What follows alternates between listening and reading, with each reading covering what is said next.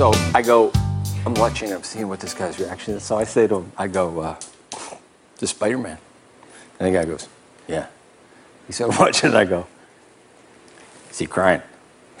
The guy goes, "Yeah." And I just wait a little bit. You're going to bleep this out. And I go,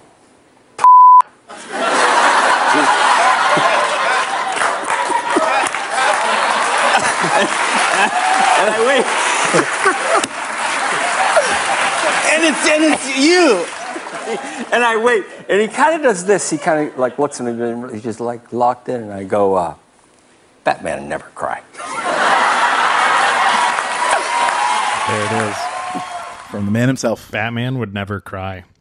I feel like he might have cried in this new one. Did he cry at some point? He was certainly on the verge of tears many times. The whole time. That was Michael Keaton talking about stepping into a shop and a gentleman working there watching Spider-Man. Yeah, he was watching one of the Andrew Garfield Spider-Man movies. Which you can only imagine how great that interaction would be. I guess the guy missed the fact that he was Keaton, but can you imagine Keaton talking shit about Spider-Man? I can imagine Batman. Keaton seems like a real loose cannon. yeah, he does. In the best way possible. And part of the reason he's such a great storyteller, when you're watching this, I know we're in a, you can only hear it listening to this podcast, but when you're watching that clip, if you check that out on Jimmy Fallon, you can find it on YouTube. Yeah. He's so delighted with where the story is going before it gets there. That it really just gets you. You're already ready to laugh. He's like a kid. He's just like a little kid. And ready to laugh before you even get there. So that's a fun one. Yeah, we just wanted to kind of honor Batman a little bit with a clip. Michael Keaton, I think, is my favorite Batman still. And we'll get into that later. Easily my favorite Birdman. There's not even any competition. Yeah, that's very fair. Yeah, and whatever villain he is in Spider-Man, he's also the best of that, and probably the best Batman. Yeah.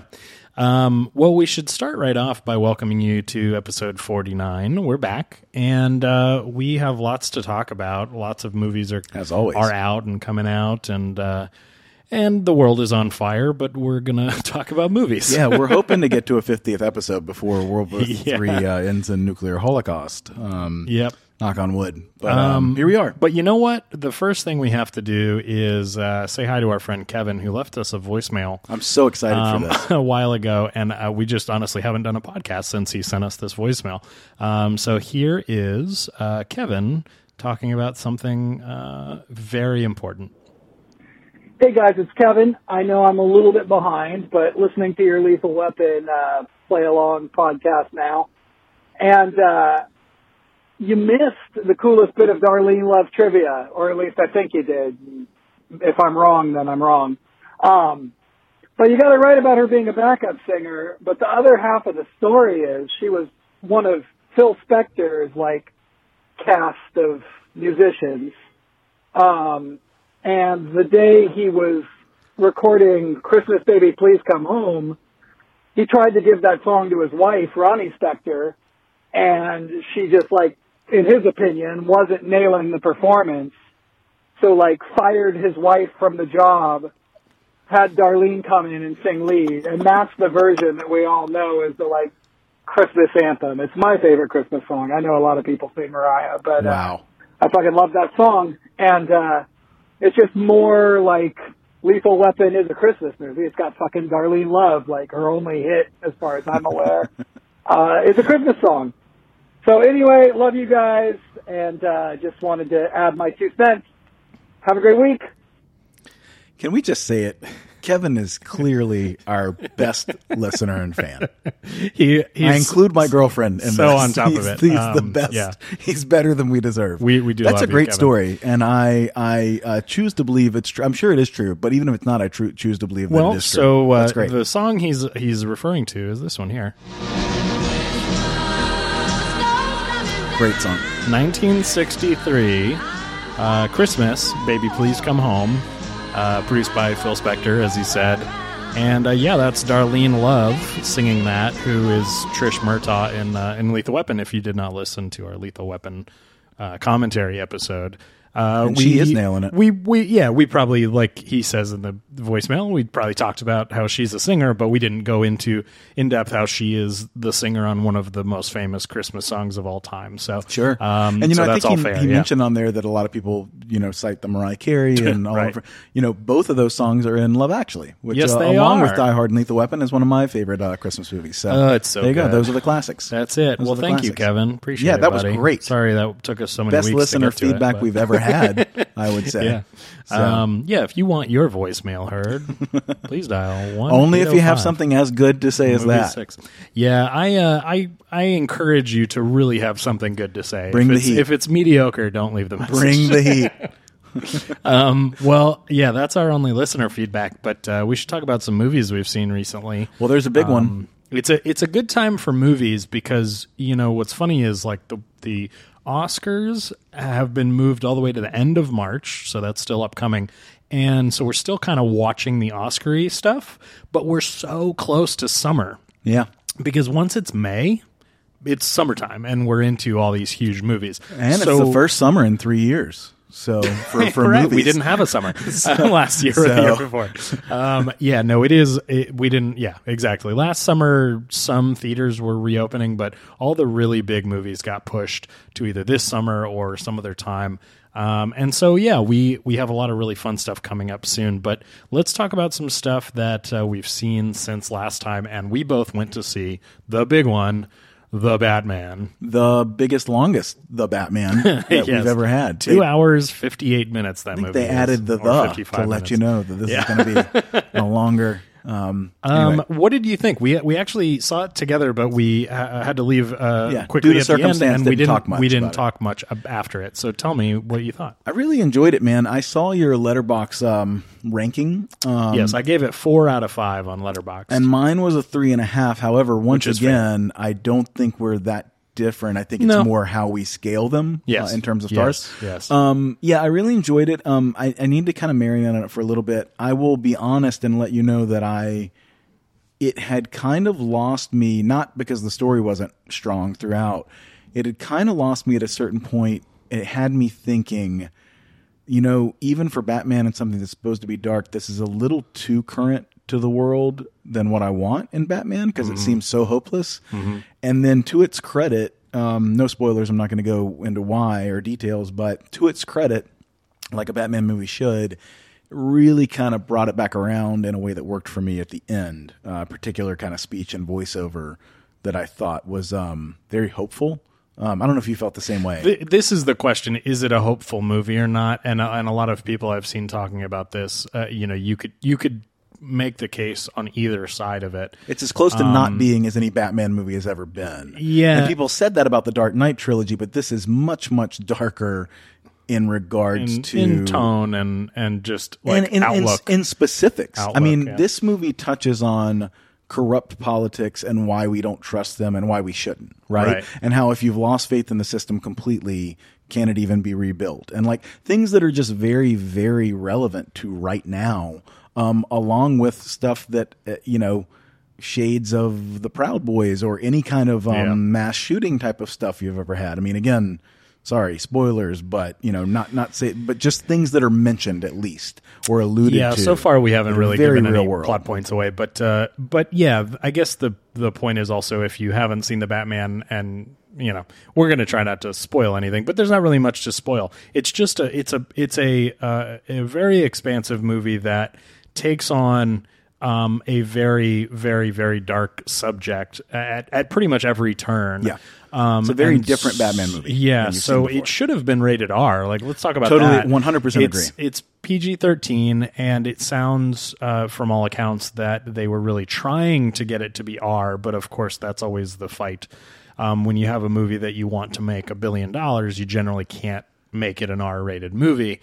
And so that's all fair. And let's be clear, this is a serial killer movie with Batman in it. I mean, this is a serial killer procedural. Or more specifically, it is a crime thriller. Yes, it is a crime procedural thriller. It's Seven, but with Batman. Yeah, that's what I was thinking the entire time through. Yeah, yeah. And look...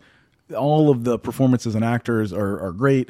The direction we knew was going to be, whether we liked it or not. Right. Clearly, this is a very talented director. It's just a question of the elements and what they mix together. Do you like it? Yeah. And I think it's a relevant thing to discuss because we always try to keep pushing the envelope and going further and further.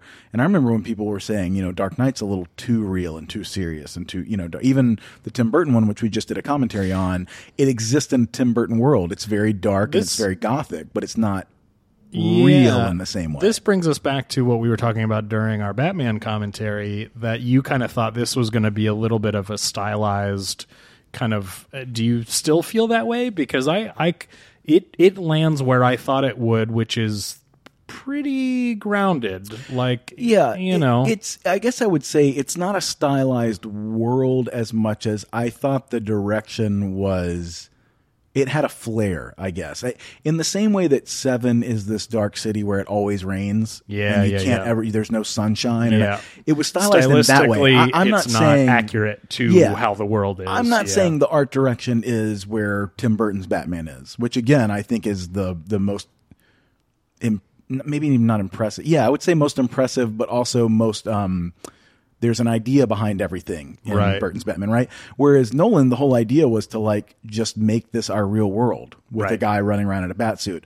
This one I do feel falls between those two, but it's not in the middle. It's much closer to Nolan's. You know, it's much closer to that real world. But yeah, I still think it's a stylized movie. It's just not a fake hyper real world as much as maybe I thought it was going to be. Yeah, no, that's very fair. Because this Riddler could have been in Christian Bale's Batman, you know what I mean? Like, or Seven, completely, or Seven. Yeah. Like, I'm just mean like those characters that would fit right along with Heath Ledger's Joker, right? Yeah. Like, it's not like they couldn't exist in the same way. Agreed. I guess the point is that we both enjoyed it. I give it a lot of points. Because of the absolute excellence of what it is as a film, taking out the story and even the performances. Like, the story and performances, we've talked about this before, are kind of the number one thing. They should be kind of the forefront of how we interpret a movie, and obviously everything is in there to support those, but in this case, I'm kind of ignoring the story. I'm even ignoring kind of the script to some extent, but every other thing that makes up making a movie, which is the production design, the cinematography, the sound, the just the production value of it, is, in my opinion, so far superior to most any movie you could name. I mean, obviously there are a lot of big movies and we don't really know the budget of this one, but you kind of have to like ignore Marvel because that's a whole other thing. Sure. And, you know, you have movies that are highly practical and highly, energized with creativity and craft. And this is, you know, in that top tier of all of that. Every single thing, the production design, the practical effects, when they exist, are just as good as anything has ever been made for a film. Yeah. So I just give it such extreme points for that. Again, I love Matt Reeves and really he's, you know, he deserves to be doing lots of these. I guess the question is, are we going to see a bunch of these? Are they going to do a 2 and a 3, like a Batman 2 and a Batman 3? I think they are. Robert Pattinson has already said that he would love to. They have an idea for a trilogy. He's like, I can't say we're doing that. Yeah. He's like, but I know that we talked some. I think it's in the same vein as Dune, as you know. Sure. I put Denis and this guy Matt are in the same category of people who are just like so obsessive and so such perfectionists, and so they have a real command of what they do. That that I think Matt will be pushing to make a trilogy because he can, and clearly, especially if they already have the idea. It sounds like DC is doing some spin-off shows that are confirmed. Oh, okay. Didn't know that. I think, that's what they are. I read that there's a Gotham PD show. Okay. And then there's an Arkham Asylum show. And I think there might be one other one that are all spin-offs of this movie that are already greenlit by Warner Brothers. So, yeah, anyways, it's a whole world, and I encourage everybody to see it. It's really just, it's just wonderful. It's the grunge Batman also. I mean, you know what I mean? It's like the Nirvana's playing a lot. And the grungy world. It's, you know. You know, it's not even hyper violent or gory or anything, because again, it's PG-13. It's just dark and brooding and emo, as they say. Terrible gore is alluded to, but not really necessarily seen. Yeah, we don't really see it, yeah. So, you know, it's relatively safe. You just have to like that tone, and you have to be willing to sit down for 3 hours of that tone. Sure, sure. And did you find it kind of interesting and a little bit funny that Maggie Gyllenhaal's husband played? I do. They were both like DA, and she was obviously in the DA's office. Yeah. I do think Nolan. That's funny.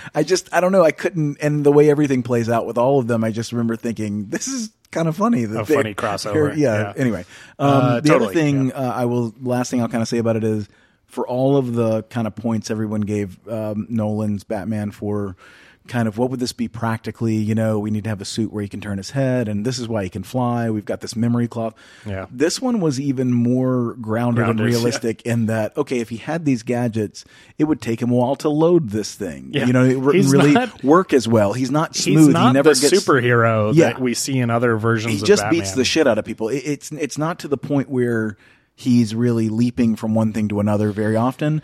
And when he does, it's such a practical, this is how this would happen in real life. Yeah. And then in addition to that, you're talking about a guy who has body armor on, but clearly he doesn't dodge bullets. He gets shot a bunch, you know what I mean? But it's body armor is saving him. Yeah. So in that way also, I think maybe that's not what you want. Maybe it is, but you got to give it points if that's what it was trying to achieve. Which is why I would say that for a modern audience, meaning like 2022 audience, especially of younger people that, you know, are not super attached to older versions of Batman or the comics or anything, it is probably the most satisfying version of Batman that we have in recent memory, because of everything you just said. You know, he goes back and forth with wearing, you know, the suit and kind of wearing civilian clothes when necessary. Yeah. And he does it very like realistically back and forth. And I guess I also think that there's not a great version of Bruce Wayne in this yet. Yeah. This Bruce Wayne is bad. Well, that's the interesting thing though. I don't even know. He took a lot of inspiration from year one. I'm not going to say you're not wrong with bad, but consider this. We barely see Bruce Wayne. This is the first Batman movie.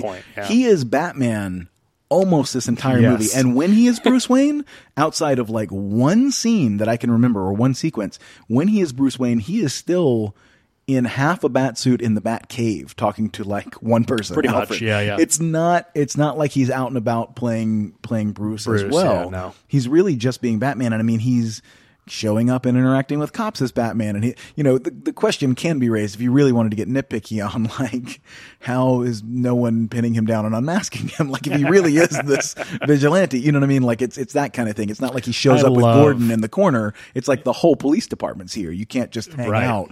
You know, anyway. I love how casually he walks through these scenes in his, it's really effective, Batman costume. He's not just popping in and popping out and, you know, in the shadows, he's just existing in the world in his bat suit, and people are, for the most part, accepting him as being like one of the guys. And it's almost like they acknowledge how strange that would be. Yes. While also sort of being like, oh, but it still works in a way. Yeah. The only other thing I'll say is I don't feel like they've ever quite gotten, to me, the one time they ever got every aspect of Batman right, the look, the feel, everything, really is that animated series. We've talked about this before. Sure. And I think a lot of people agree with that.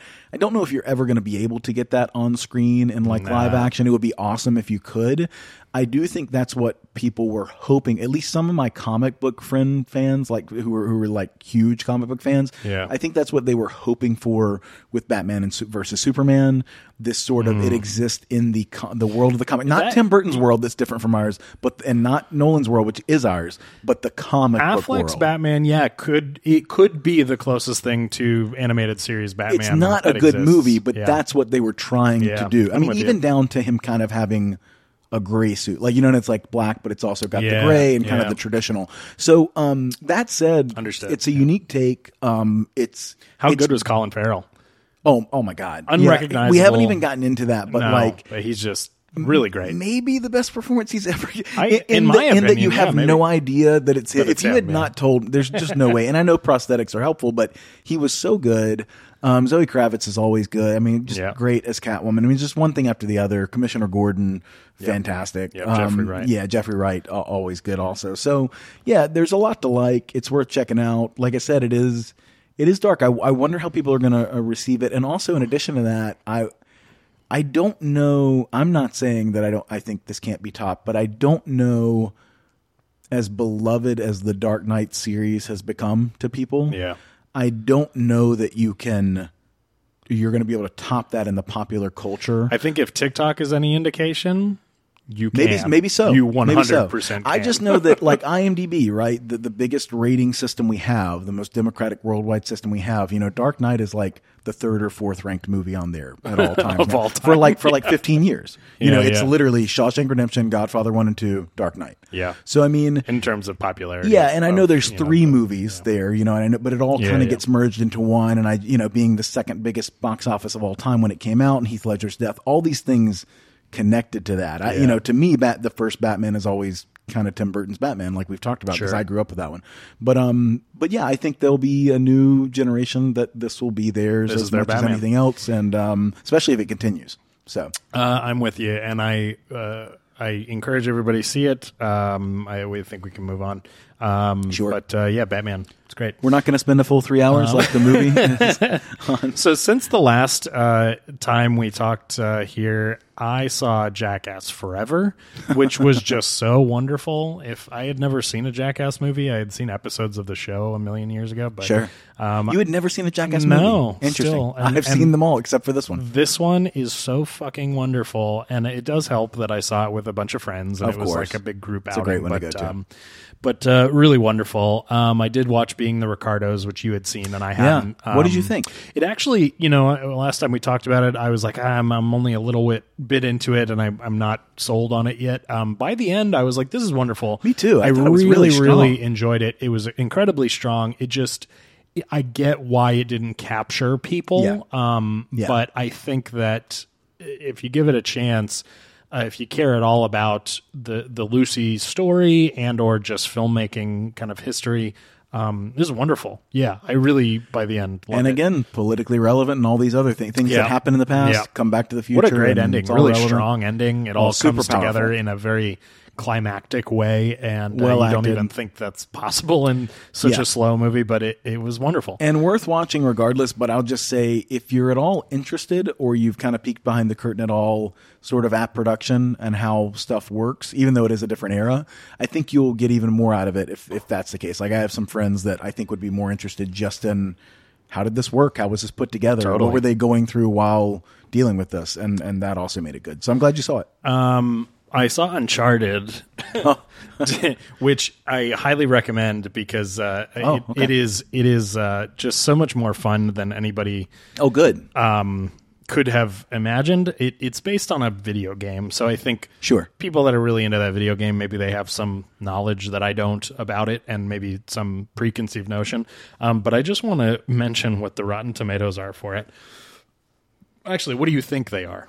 Well, I mean, you saying you thought it was a lot of fun makes me kind of feel like maybe the tomato score is not as high. Okay, what do you think the critics and audiences are? I'm going to say the critics gave this movie a 62, and audiences gave it a 66. 41 and 90. Audiences 90. So I just want to point out that this does happen pretty often nowadays, where there's such a wide spread.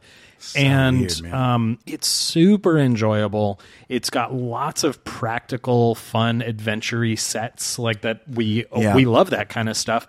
And some of the set pieces, you see some in the trailer of these ships kind of hung from helicopter. There's some genuinely outstanding set pieces. Let me ask you this. Yeah. On a scale of Indiana Jones to National Treasure, okay, where on this chart are we falling? Okay. So let's do a 1 through 10. 10 being Indiana Jones and 1 being National Treasure. This is probably like a 4. Okay. Okay. Because it seemed kind of National Treasury, which is no problem with me. I enjoyed National Treasury. This is my point, is that when I say four, that doesn't necessarily mean it's better than National Treasure. Yeah, no. It just means that it's closer to National Treasure. And I think that if you like National Treasure, this fits right in there. You know, you don't have Nick Cage, but Tom Holland's really fun and good. Yeah, and Mark Wahlberg has his moments. Just overall, it's super enjoyable. We've got Antonio Banderas bouncing around in there, right? Yes, I don't know how he is, but I always like Antonio. So absolutely. Anyways, I encourage Uncharted. Cool, it's just a fun movie. That's good to hear. Movie because I wasn't sure. I'm finally like getting around to a lot of Oscar movies that I had put off, and I'm still not quite done. Since you mentioned that, yeah, tell me. Can we just say, do you feel like we talk about the Oscars a lot and kind of the problems with it and stuff? Do you think at all that part of it, the issue now with the Oscars compared to how invested people seem to have been like 20, 25 years ago is the fact that we have pulled apart that far? I mean, it never felt like critics and audiences were 50 on a scale of 1 to 100, 50 levels apart like they often are now. This is exactly the point. And I'm of two minds about it because on one hand... Why are we that far apart? I don't want movies to keep getting so dumbed down. I know we harken on the Marvel stuff, but like how you've lost any adult films. You know what I mean? Like I want there to be all kinds of films. Yeah. But on the other hand, it's kind of like clearly audiences are connecting with something. How disconnected do critics and kind of that upper elite Academy voters have to be to not understand that these are the movies people enjoy and want and like? It's frustrating, and it just adds more flame to the fire of like, why do we even watch the Oscars? Yeah. Why do we care? No, this bummer. Is the first year that I completely wrote off the Golden Globes. I'm completely ignoring them. I haven't watched anything. I not only didn't watch the Golden Globes because I don't think they televised them this year. Yeah, but I didn't even go back and look at who the winners were as an indication of what I should be paying attention to. And so I'm going to talk about that a little more when we talk about award shows later. But point being, when you see these spreads of 50 points, you're kind of like, something's not right here. Wild. And I think that's just a great example of something that critics didn't kind of get because they're miserable bastards. Anyway, that is true. Other Oscar movies, some Oscar movies that I've caught up on. I saw Summer of Soul, the Questlove joint, as he says, and that's really wonderful. That's just about a music festival that no one really has ever heard of for the most part, and so they have all this footage of it. Pretty wonderful.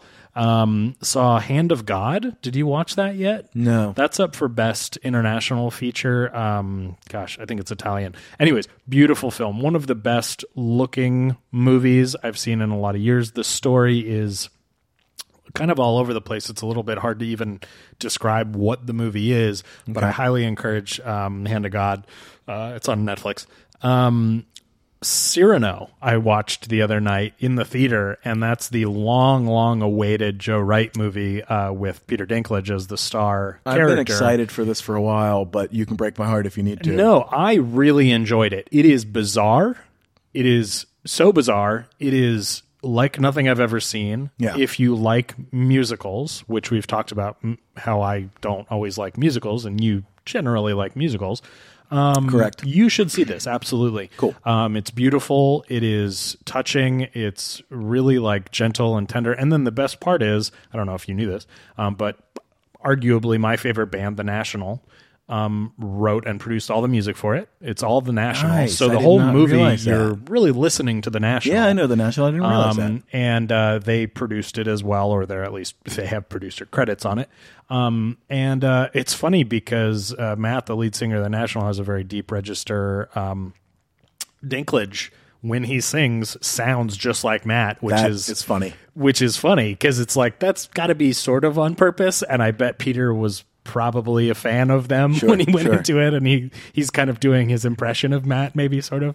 Cool. That being said, it's wonderful. It's very accessible. It's not so highfalutin and bizarre and period-y. It feels like it's taking place in modern era. So it's one of these kind of modern period musicals. But really, really, really enjoyed it. Gotcha. And at the same time, if you go see this, you and anybody else, and you go, that was a pile of shit, I can't discount that that's a fair thing to say. I don't think it is. I think it's beautiful and wonderful. All art is subjective. But it is truly I would say maybe a polarizing movie for some people. And a couple other kind of Oscar-y ones that I saw. Red Rocket, which really didn't get much Oscar stuff, but it was a small indie A24 movie that's got kind of a problematic story, but it's wonderful from the guy that made the Florida Project. It's a very, very well made and exceptionally well acted movie.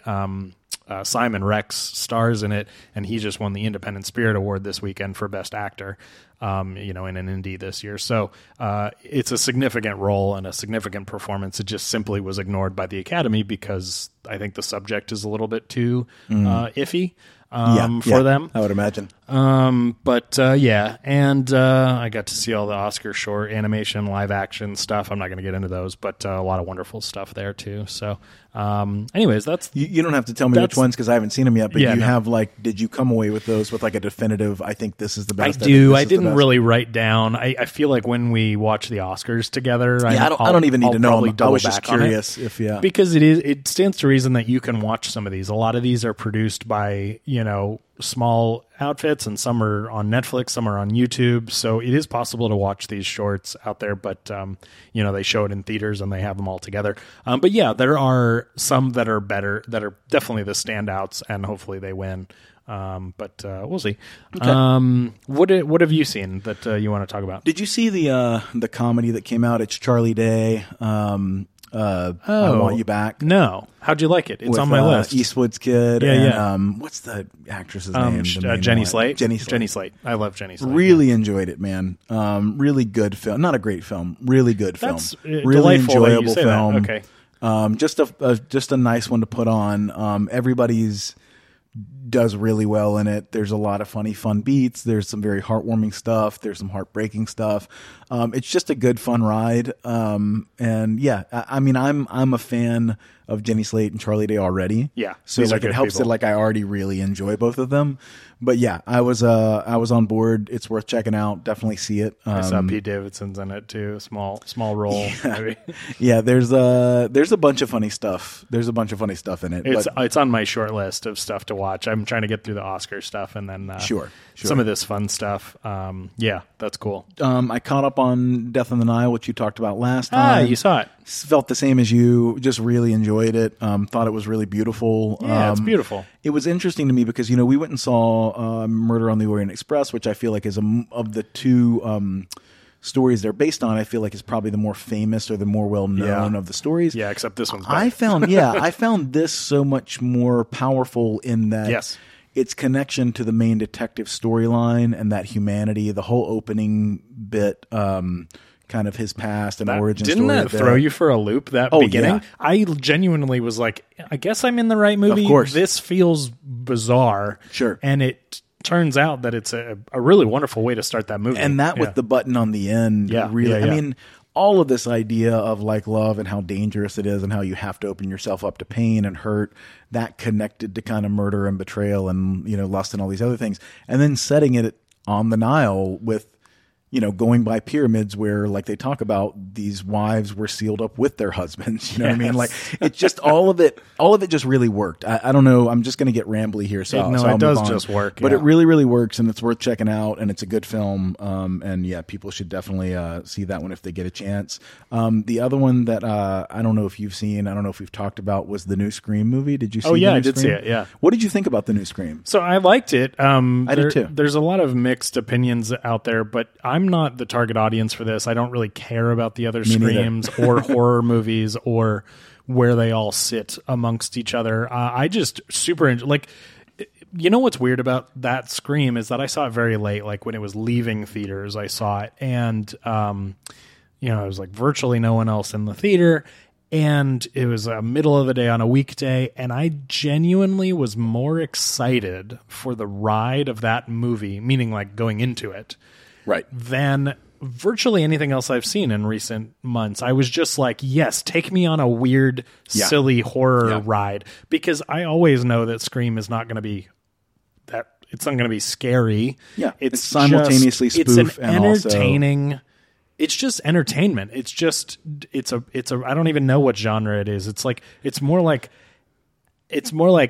action. I don't. Well, we need to think of a name. Meta horror, right? Like it's not outright horror. I don't know. It's not. I wouldn't even. I think it's not fair to call it horror. I feel like you have to put it there because it's pop horror, or something like that. That's what it is. Yeah. Pop horror is the way to go.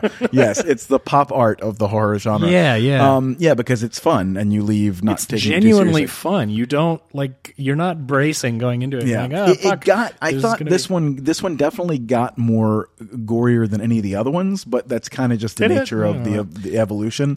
We've never seen like a knife slowly go through a hand or into a throat. I mean, that's just not what they've done. However, it was still just as goofy in other ways. And I'm how good is David Arquette in it? Well, too. I was getting there. He was always so silly. Now he's so good. And that was actually really the most interesting thing in the whole movie. I thought the new group of kids to me, I thought were really good. It's hard to take that on and be like a new group. I didn't think that worked in Scream 4, and I thought this group really worked. But I will say, neither of us are big horror fans. So, like you said, we're going to be less offended by this than say if somebody fucked with Back to the Future or Star Wars or the Rings. Totally. So I understand why some people might be that way. However, if you're going to carry on with a series, and I'm not saying you should, I've argued against carrying on with series endlessly, but if you're going to, I don't know how you can fault them for going this way. Like, I think this is a good way to carry it on. Totally logical. If you are doing it. Yeah, no annoyance from me on that. And I mean, more so than the TV show they tried or with the fourth movie. I just think this one was a better kind of reboot / sequel.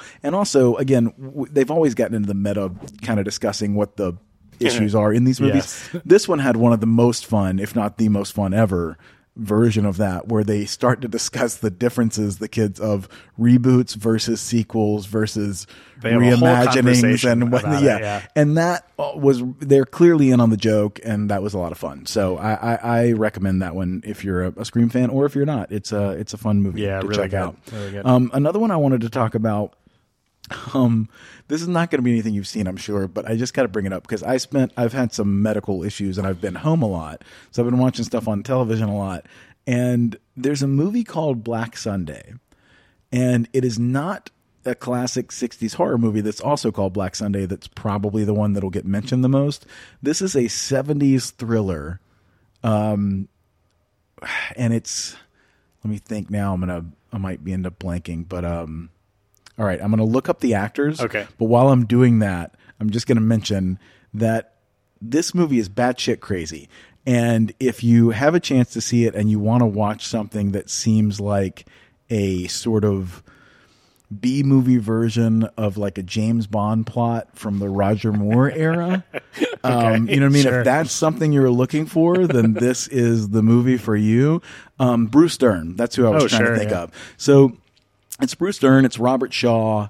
In some ways, it is a very dark sort of meditation and storyline about terrorism, really, coming to the United States. But the plot is that a soldier who has been sort of brainwashed, sort of a la Manchurian Candidate, has come back. He's going to pilot the Goodyear blimp. He's going to pilot it into the stadium, like above the stadium at the Super Bowl. Now, what would you think is going to happen at that point if you're intending to spread terror and create devastation? Going to blow it up. Bomb, right? Yeah. Yeah, you'd think bomb. Especially since this really gets into the politics of like Israel versus, all this Middle East stuff and people who have been wronged, and they're coming over to the U.S. and they're going to create damage. So you are in the arms trading world where maybe you get a hold of a nuke or something like that. The plot of this movie... they're going to fly the Goodyear blimp over this stadium, and they are going to blow up a small explosive that is then going to shoot hundreds, thousands of darts into the stadium that will kill all of these people. Darts. Holy shit. And I mean like darts as in you go to the bar and you throw darts into the target.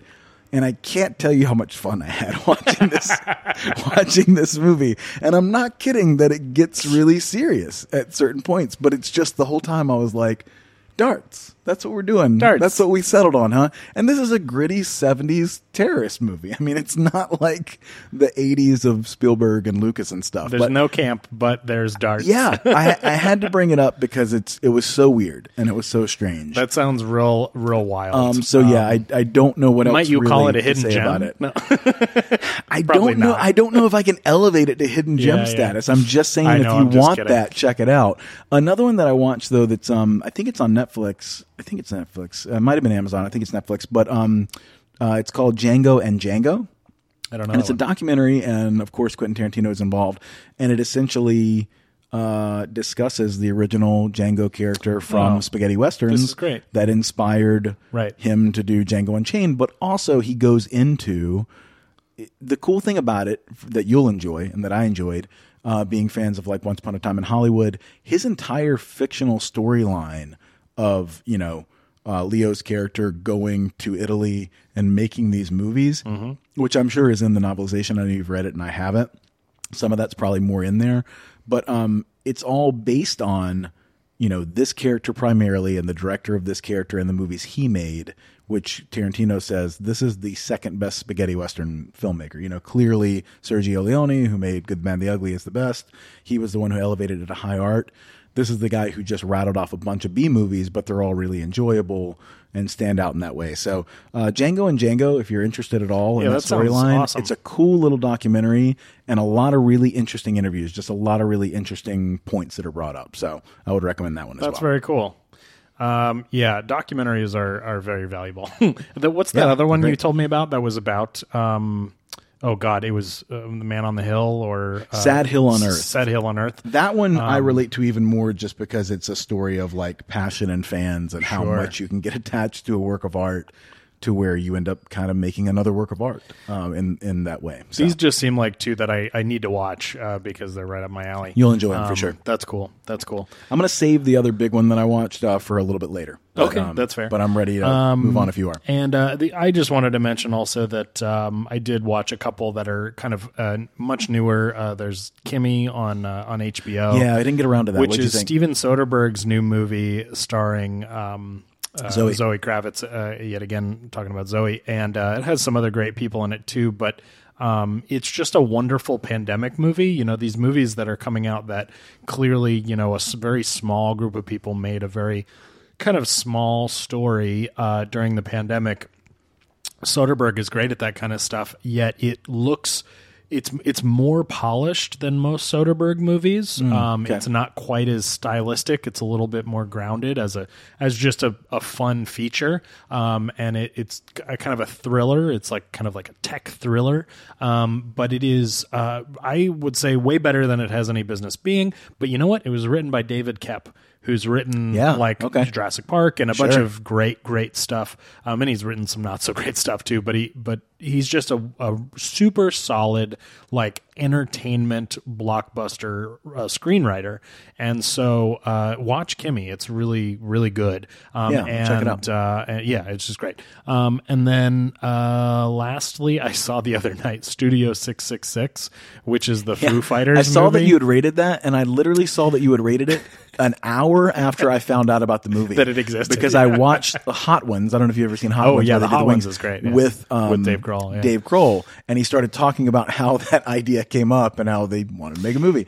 And that's interesting that it's an entertaining movie in that I know it's bad. Watch the Foo Fighters be in a horror movie together, and there's a lot of good cameos, really funny. Who's MacGruber? What's his name again? Oh Jesus, he's in it. He deserves us to remember his name. No, I know he's one of our all-time favorite. Will Forte. Will Forte. Will Forte is in it, and then you have Whitney Cummings is in it. There's some great cameos, but you know what? The Foo Fighters, as much as we love them, they're not actors, and so it's a little bit of a struggle to get through a movie without them having any acting experience, really. Dave is great. He somehow acts just fine. But it's not a particularly good movie in that it's a little too long. They I think they were a little bit too kind of like obsessed with what they had that they couldn't detach from that. I think and it's a short movie, meaning if it were cut down anymore, it wouldn't really be a feature film. But I still think that they could have cut 15, 20 minutes out of it and it would have been really entertaining. Right. Like make it a 1 hour movie that's free on YouTube or something like that. But it is still worth watching if you like horror and gore. It's very gory. It's got lots of practical gore that's really fun. Okay. So, anyways, I think that's all we need to talk about with movies. I only have a little bit on television. I've got more TV, so start. I'll do my couple, and then you'll do a bunch. Severance is a new show on Apple TV that I highly, highly, highly recommend. It is from Ben Stiller. Ben Stiller most recently, executive produced and mostly directed Escape at Dannemora, if you remember that. Okay. He just is showing his chops. Ben Stiller is an outstanding director and clearly has a great eye for a lot of things.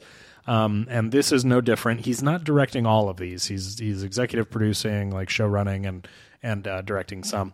But anyway, Severance is starring Adam Scott, who we love, and a bunch of other great people.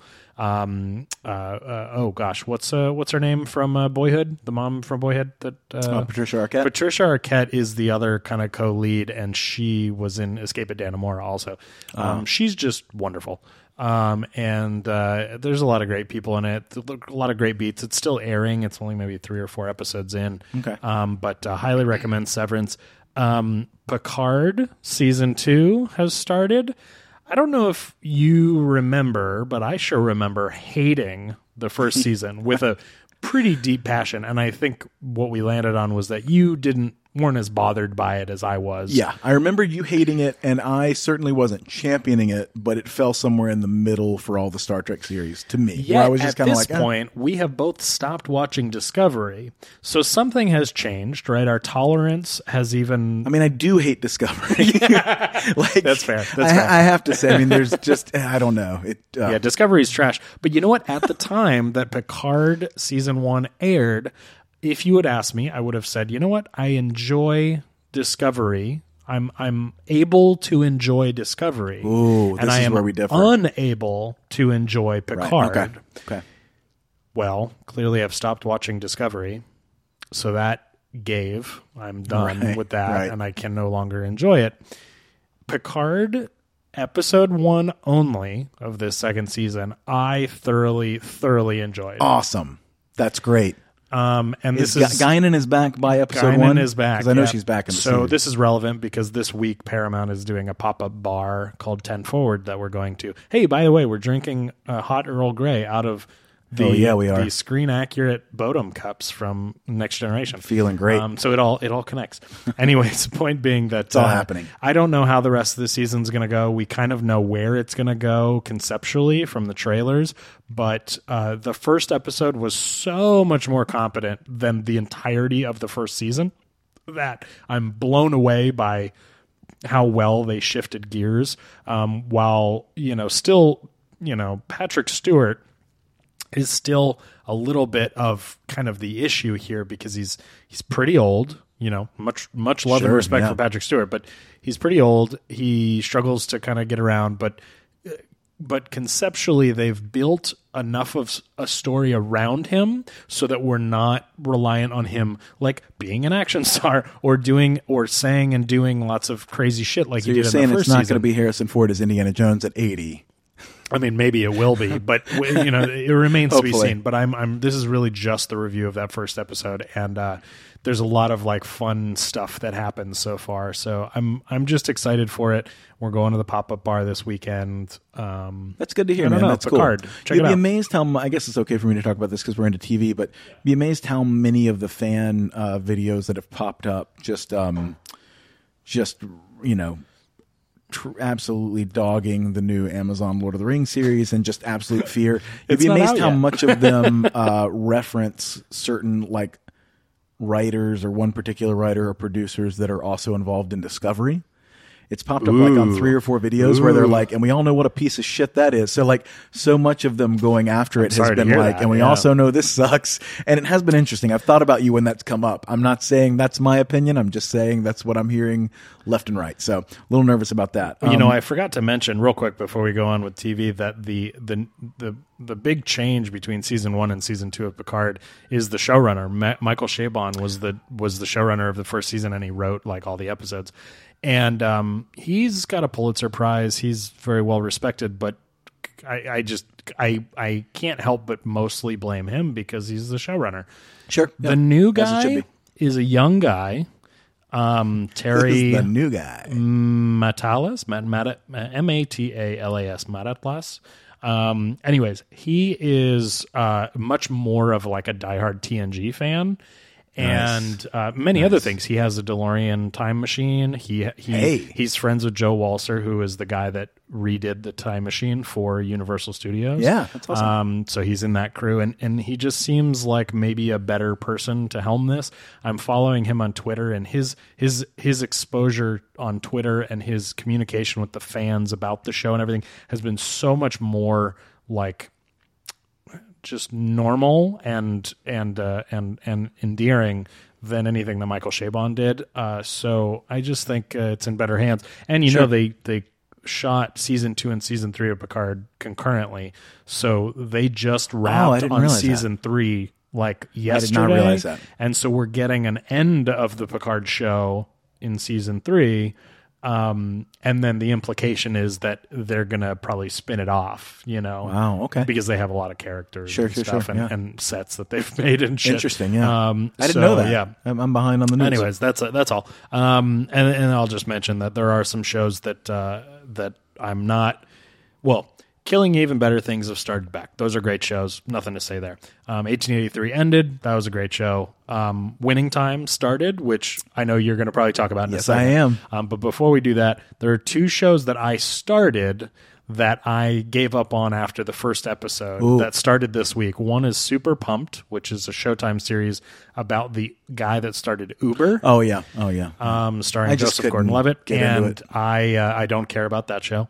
And then I started Our Flag Means Death on HBO, and much love to all those guys. It's a Taika Waititi show, and you know, so many great people in it that we love, but I just don't care.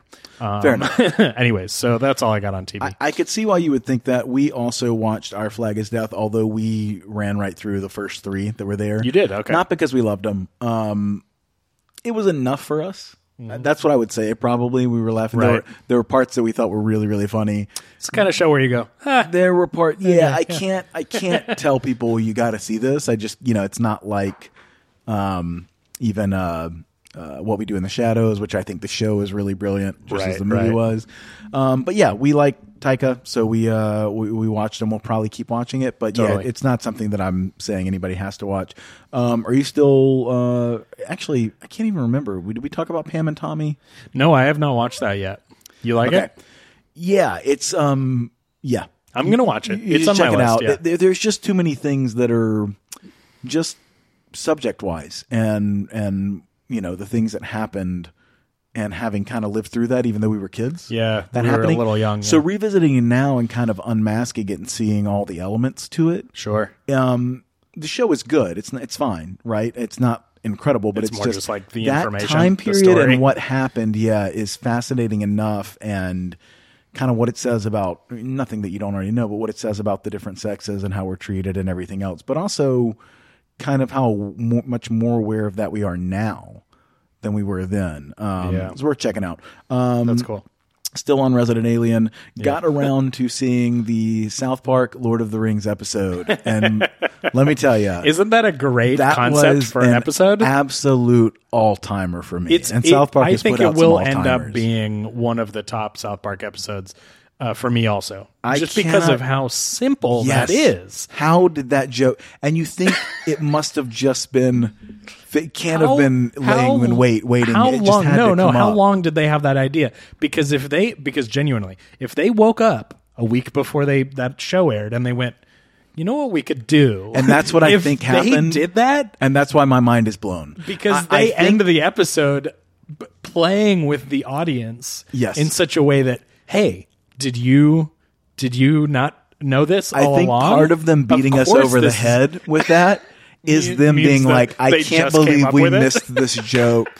Like, it was already a joke that worked really well, having Token, right? Right. It was already a joke because of everything. It's one layer deeper now. For it to now be another joke, I don't know. It just I'm glad you watched that. I don't know what else to say. It's just brilliant. Because, by the way, they've had, I think, 4 episodes of this new season, and 3 of them have been utterly forgettable.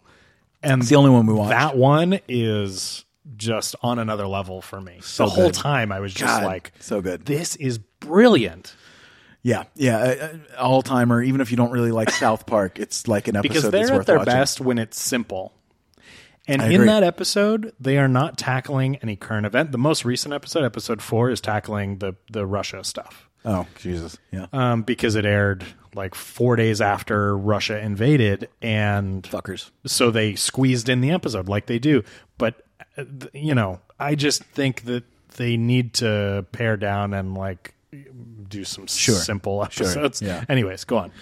Well, the other two I'm going to mention, I've talked to you about this before, and Jess has certainly mentioned it, but After Party, which we're fans of. Oh, yeah. I still haven't watched that. Came to an end, and just satisfying. As it came to an end, satisfying throughout. Actually, a good mystery. Like, it's mainly fun because, again, the genres and styles kind of change with each perspective. It's one of those Rashomon things where you get different perspectives on the same thing, but the genres change along with it, so the filmmaking's a little bit different. Mm-hmm. And then it's just all the different great people who are in it. That's the main reason you watch. But by the end, actually works as a pretty tight, solid little mystery, you know what I mean, as well. So that's satisfying too, which I didn't really expect from the beginning. And then, of course, as we already mentioned, the last one, Winning Time, The Rise of the Lakers Dynasty. I mean, this was always probably going to be a hit for me because it is very much like when Last Dance came out. Uh-huh. It's what I'm down to watch. Yeah. But, man, I couldn't have been more. I'm just very excited to move forward. And it was one of those where I genuinely wonder if you don't love the NBA and NBA history, you know, and you're not as interested. Yeah, like Kelly maybe. So I'm curious, in that case, does it strike a chord? Because, one, I loved how much it just, you know, clearly it is shot to look like, at least in little beats, like stuff of that era, even with like the graininess of like camera shots and stuff like that. But also, you know, I'm constantly going, oh, Jerry West, you know what I mean? Like, you know, and like I'm, you know, yelling, that's Elgin Baylor, the picture he's looking at, you know, and stuff like that. And Jess is like, oh, cool. Nerd. You know, and has no idea what any of that stuff is.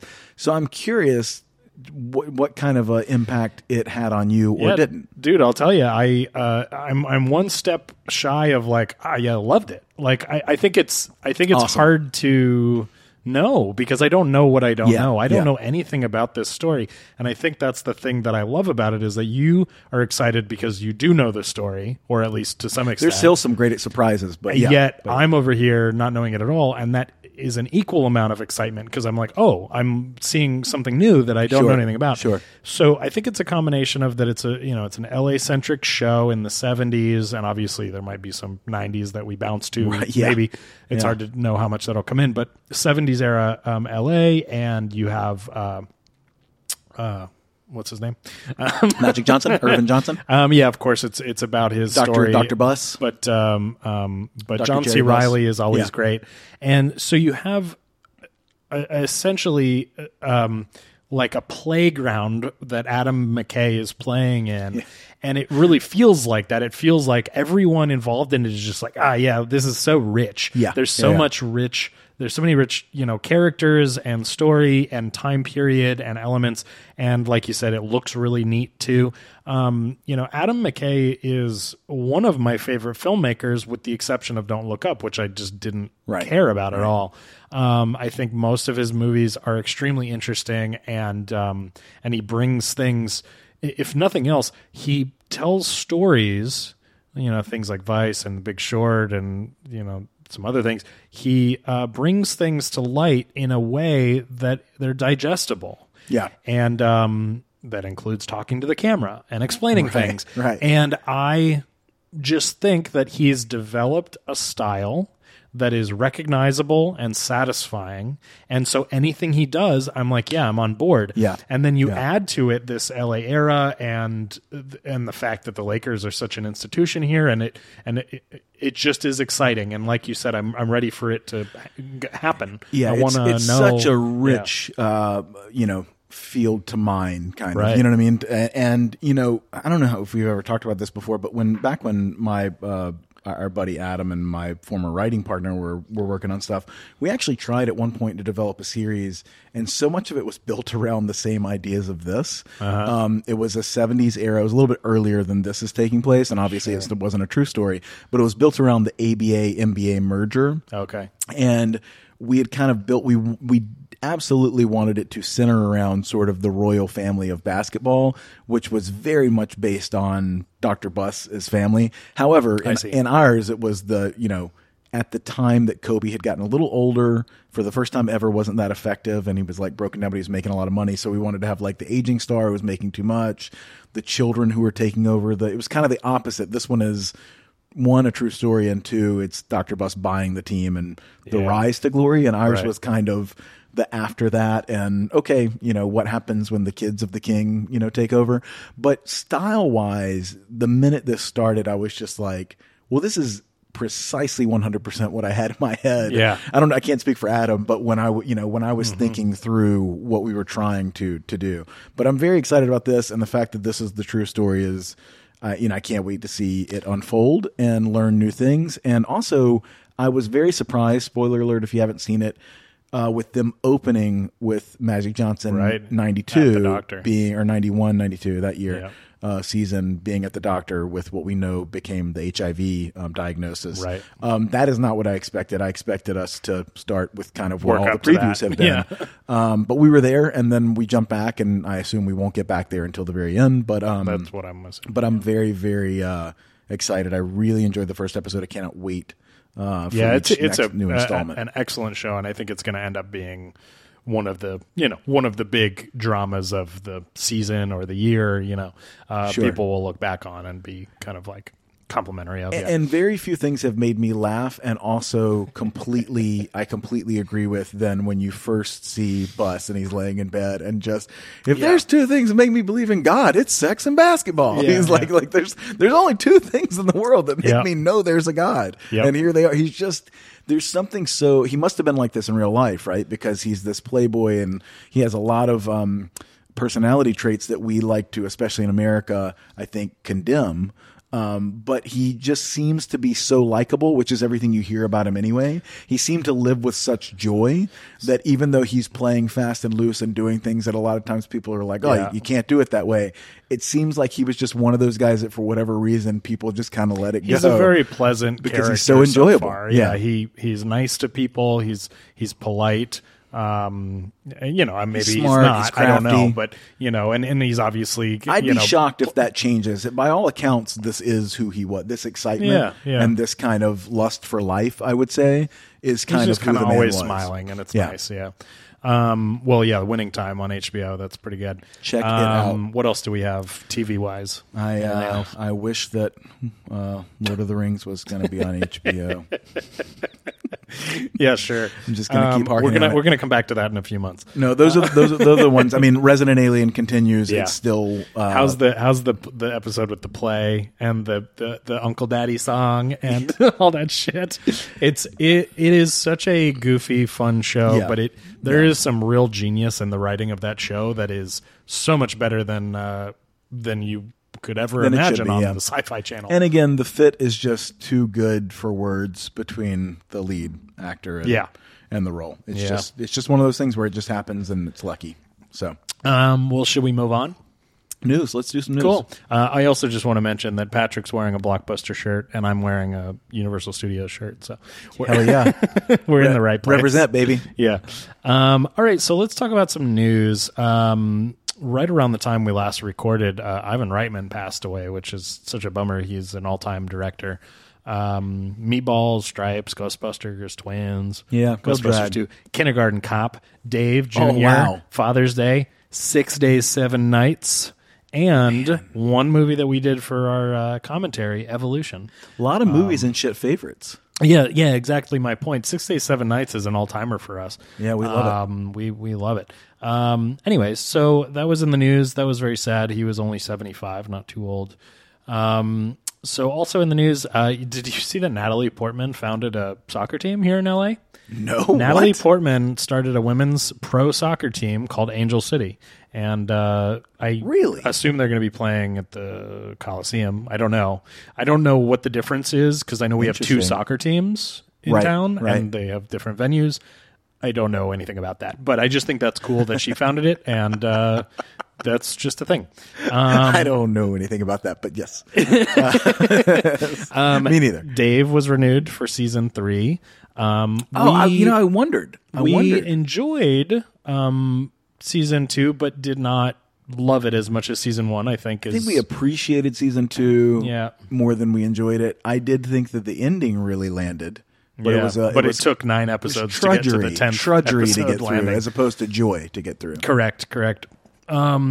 So it sounds like Chris Pine and Zach Quinto are both back for a 4th Star Trek. They've confirmed the whole crew is back. JJ is back directing. Of course, you know, that was the thing all along was, well, we don't have Chekhov anymore, that Anton Yelchin died. Zoe Saldana spoke to this in an interview. But, they'll figure it out, and maybe we'll get another one of those. Indiana Jones 5 wrapped filming. So Harrison Ford hasn't died, so that's good. Hold on to your hats. He is still with us. Oh man, knock on wood. Did you catch, and this is so stupid, but I figured this is a fun thing to discuss. Okay, so I watched too much TikTok, but one that I watched the other day that really stood out was that the bucket list Mandela effect situation. It's not a situation in that I saw one TikTok about it, so it's not anything. But we know what the Mandela effect is, right? Correct. The concept of having a memory of something being one way, but it wasn't that way. Sure. The effect is that the movie The Bucket List is the first time that phrase existed in popular culture. No. See, bullshit. Patrick, this is the effect. No, Patrick immediately says no. No way. Immediately. No way. This, I know that I'd heard that. This is the effect, ladies and gentlemen. You're seeing it. You're hearing it in real time. This, it's like a mix of frustration and anger. There's definitely some anger in there. This is I haven't felt this confusion. I haven't felt this way since the great internet sadness debate. The great internet debate of whether or not there was a Kazam to go along with Shazam. That was starring Sinbad, which apparently half the population believes existed, though it never existed. Yeah. People that's a good one. That's a good one that people have made up because they've conflated other words. So wait a minute. This idea is that bucket list really wasn't a term in popular culture. Until the movie is called The Bucket List, and it came out in 2008. 2008, not that long ago. And the way that the screenwriter of that movie and creator of that movie wrote that script was that they basically said, I want to have a movie about people who have a list of things they do before they die. And there's a line of dialogue in the movie, before you kick the bucket. Kick the bucket is a phrase that has existed a long time. And then he thought about what to name it, and he came up with the phrase, The Bucket List. I listened to a whole series on false memories. Okay. With... revisionist history, the revisionist history guy who's really smart and I can't remember his name. But that set aside, I'm positive. See, positive. That we confidence is mixed in there. The bucket list. Conviction. The term bucket list before that movie came out, because I feel like even in college we had these conversations. Now maybe, because I'm an open-minded person, the term wasn't used and it was just the idea, and now we've attached it with it. I think that's the point to be made here, is that we've always had the idea of things to do before we die. I'm very confident that the bucket list was not invented for that movie. Okay, fair enough. But again, I could be wrong. False memories happen all the time. I bring this up in the news section because it's very important news. No, because it's something that I encourage everyone, like, go do your own research. And if you feel strongly, like Patrick does, about this, then you can write in and, send us a little voice memo of, like, this is bullshit, blah, blah, blah, blah, blah. Here's why. Here's my evidence. Here's blah, blah, blah. And by the way, I did not look into this at all because I think it's more fun to not do research on something. And just like totally most Americans today. And just parrot what you've heard on social media immediately on your platform. That's how I think the news it's the safest way to do it. Be. Hey, now listen, I know I've talked to you about this off pod, but there was a giant sociological experiment that was run right after 9/11, where, and this is why I say, although I feel certain that I have false memories and I don't know, where they essentially interviewed as many people as they could from really all over, but some from New York, some from New Jersey, close by, and because they immediately realized, okay, this is an event that is going to be remembered, kind of like the JFK assassination stuff, where it'll just be one of those things that everyone says they know where they were or when and yada yada. And they took statements, and it was, I think, within like a week or so, they got all these done, or maybe 2 weeks, and they took statements, and they had people write it out in their own handwriting, and they sealed up these envelopes, and they interviewed these people 10 years later. Oh, this is great. And it's like 90% inaccurate to everyone's memories of what happened. Now, when I say 90%, a lot of that is just small details, but there is a significant percentage of people who believed, and these are things that they cited, who believed, I was on a plane when the towers were hit and they had to reroute and land us. Huh. And that person was never on a plane. Right. What happened was their flight the next day got canceled. Right. And they probably were terrified and had dreams and thought, oh my God, what if I had been on a plane? What would have happened? And slowly but surely. But the idea that you could have not known that you weren't on a fucking plane when 9/11 happened. There were people who remembered looking out the window of their apartment or their office at the flames and seeing the plane hit, and then you realize that their office was on the opposite side of the building and there's no way they could have been. Now they might have run over and then seen the billowing smoke afterwards. All of these things. And some of the people refused to believe, although they were looking at their own papers and their own handwriting with their signature, that this wasn't doctored. I mean, they would get to the point where they were angry and they would say, I don't know how you did this, but this is not what happened. I remember what happened. So when I say that I know Bucket List existed, I don't know that Bucket List existed, but I feel very confidently, and who knows, because human memory, and this is why first account testimony doesn't hold up in court. It's the least reliable thing. We are storytellers, and as our memories go on and we remember them and we retell them, they all always change a little bit. That's why two people's versions of something, although it should be very similar and the big point should be the same, the details are different, right? It's fascinating. I mean, all the time. So very interesting. There was a great episode of How To with John Wilson last season about the Mandela effect too, where, that's kind of like a funny comedy show, but he still films and interviews at a Mandela effect convention. And it's very satisfying to see all these people together and they talk about different things and it's good. Okay. So moving on in the news, the Galactic Star Cruiser Hotel in Orlando opened. Oh boy, do I know! On social media, I watched entire YouTube 2-hour videos of people. That were there. I mean, how do you feel about it? Does it look enticing? Like, okay, obviously, you and I both know that if we had the time and the completely disposable income, we're like, we'd go do that, of course.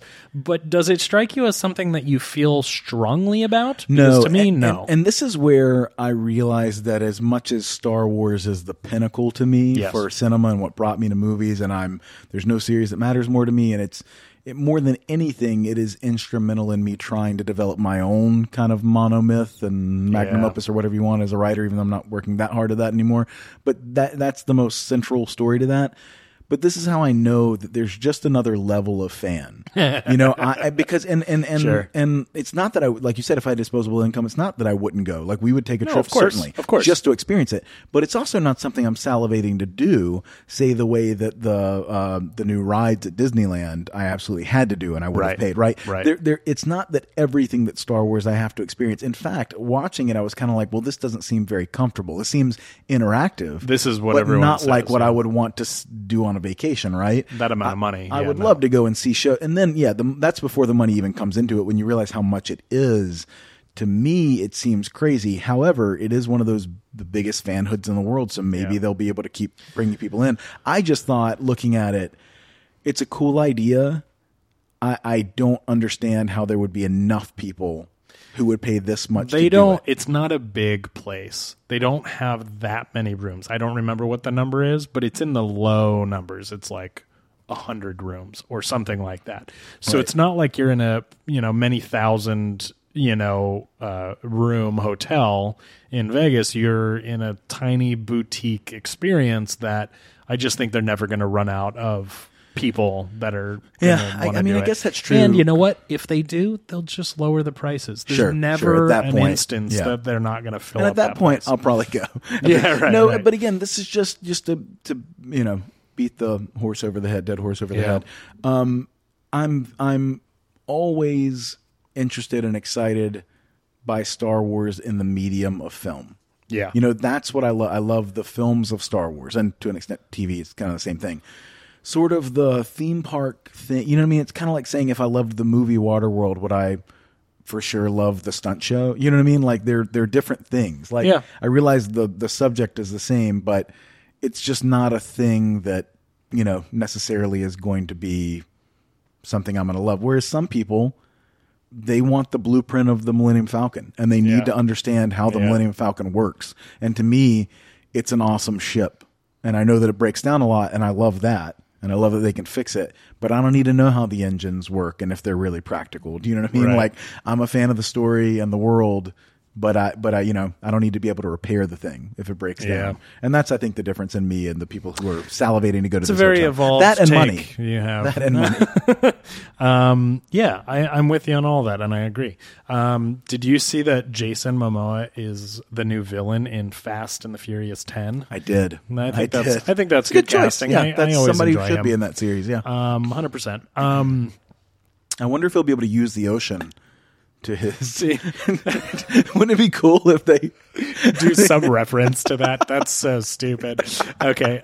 Cars underwater. We haven't done it yet. Cars underwater. We've done in space. That's sort of true. That's where we're going.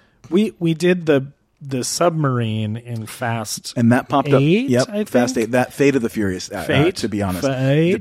To be correct. But it came up through the ice that was iced over water, and we drove on that.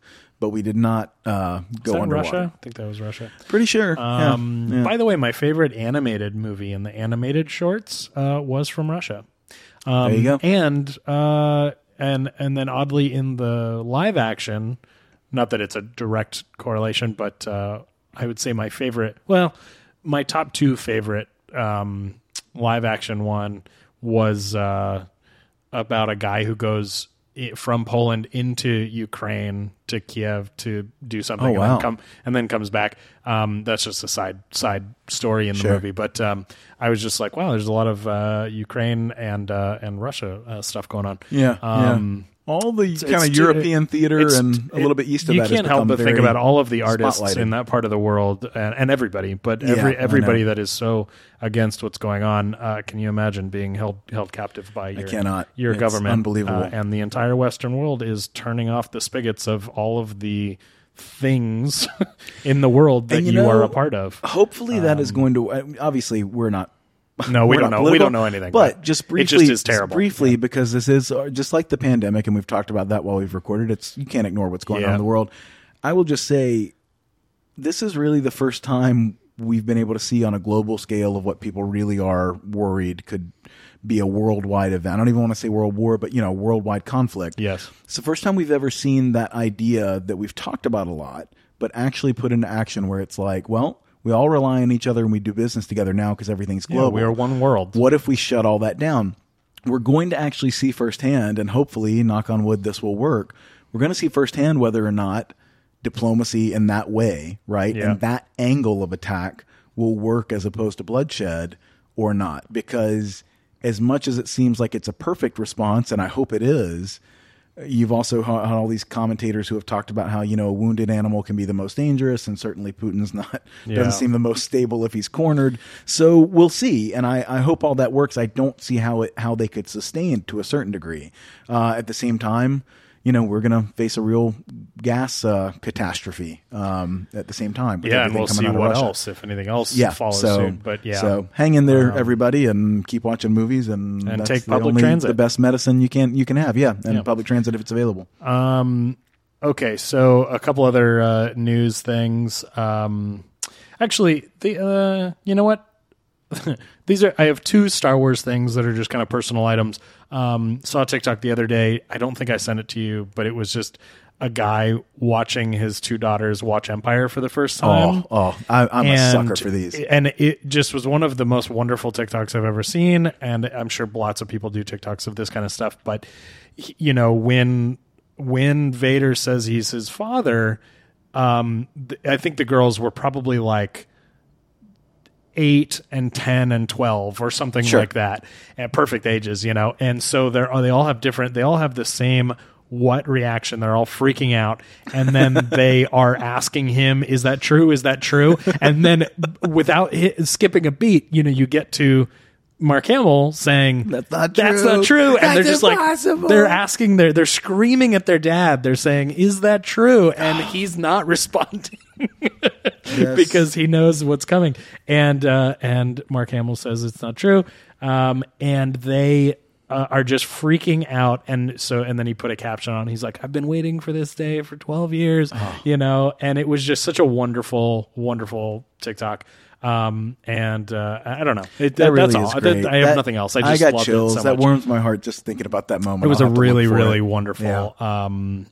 Yeah. And it was like, so I watched that TikTok. It was like 2 minutes before my Zoom appointment with my CPA to do my taxes.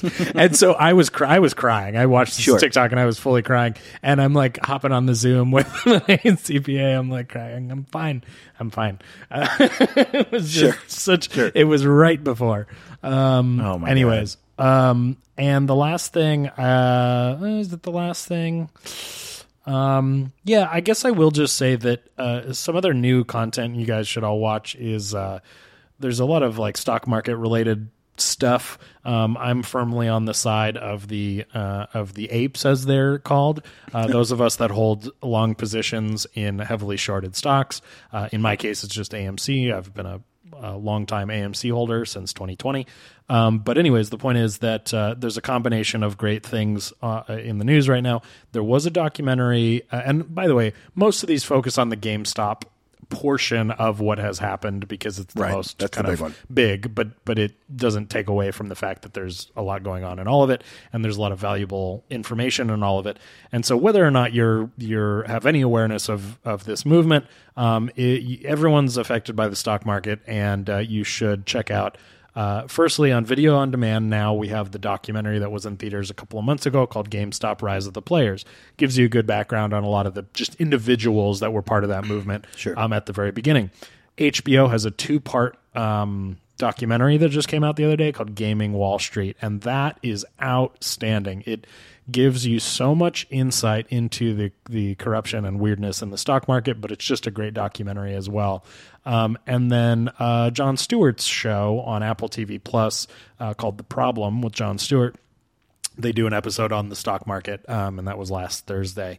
Also giving you lots of insight. A lot of the same stuff that's in the HBO documentary, but I don't know. It just seems like stuff that the more people that know about it, the better, and the more possibility for change, the more people are involved.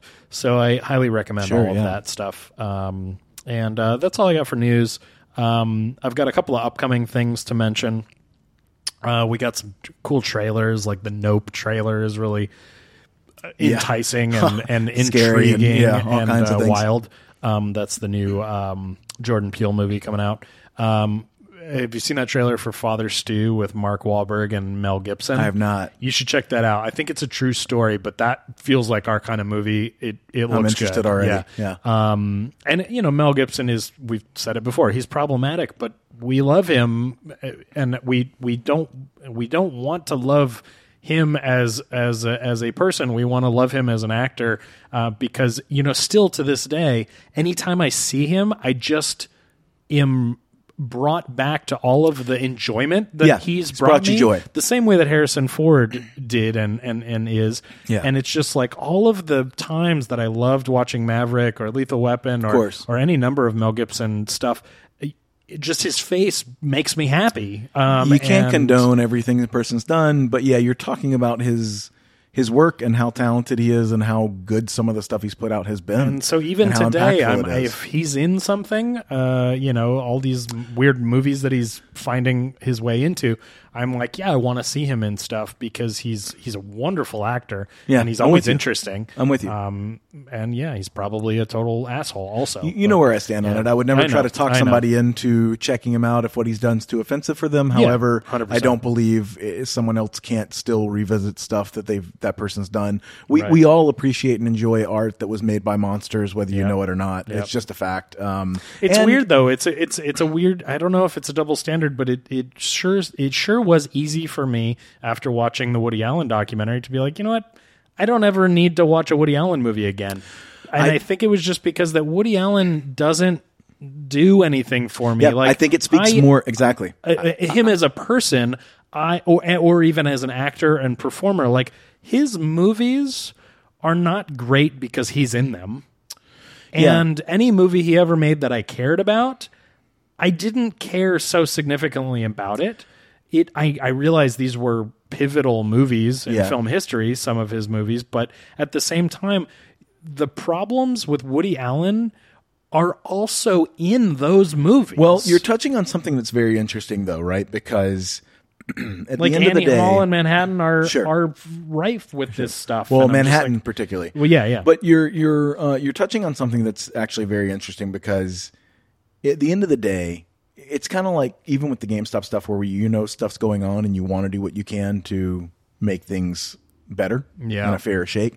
At the same time, ultimately, we can all be aware of that without burning everyone at the stake for buying something from a company that's done something terrible, right? Like at the end of the day, I don't know that any of us would actually be able to support any corporation with a clean conscience if we knew everything that's going on with them. Right. So there's this idea of like being aware of something and not trying to directly contribute it versus, well, it's time today to stop everything else in your life in order to right this particular individual wrong. We got to fix Mel Gibson. You know what I mean? Yeah. And stopping watching those movies is the most important thing. Yeah, people are going to fall in different places here, but I do think what you're saying about the Woody Allen thing, and this is where I think human beings are hypocrites.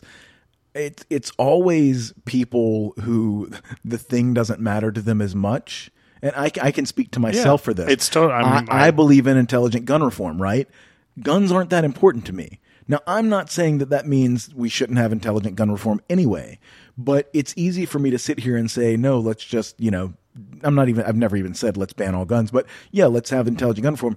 For a person who has always gone hunting with their father and gun culture is their movies and it's part of their identity, they're going to feel attacked individually, even if they're not a person who, you know, obviously most people that have guns don't go on a killing spree.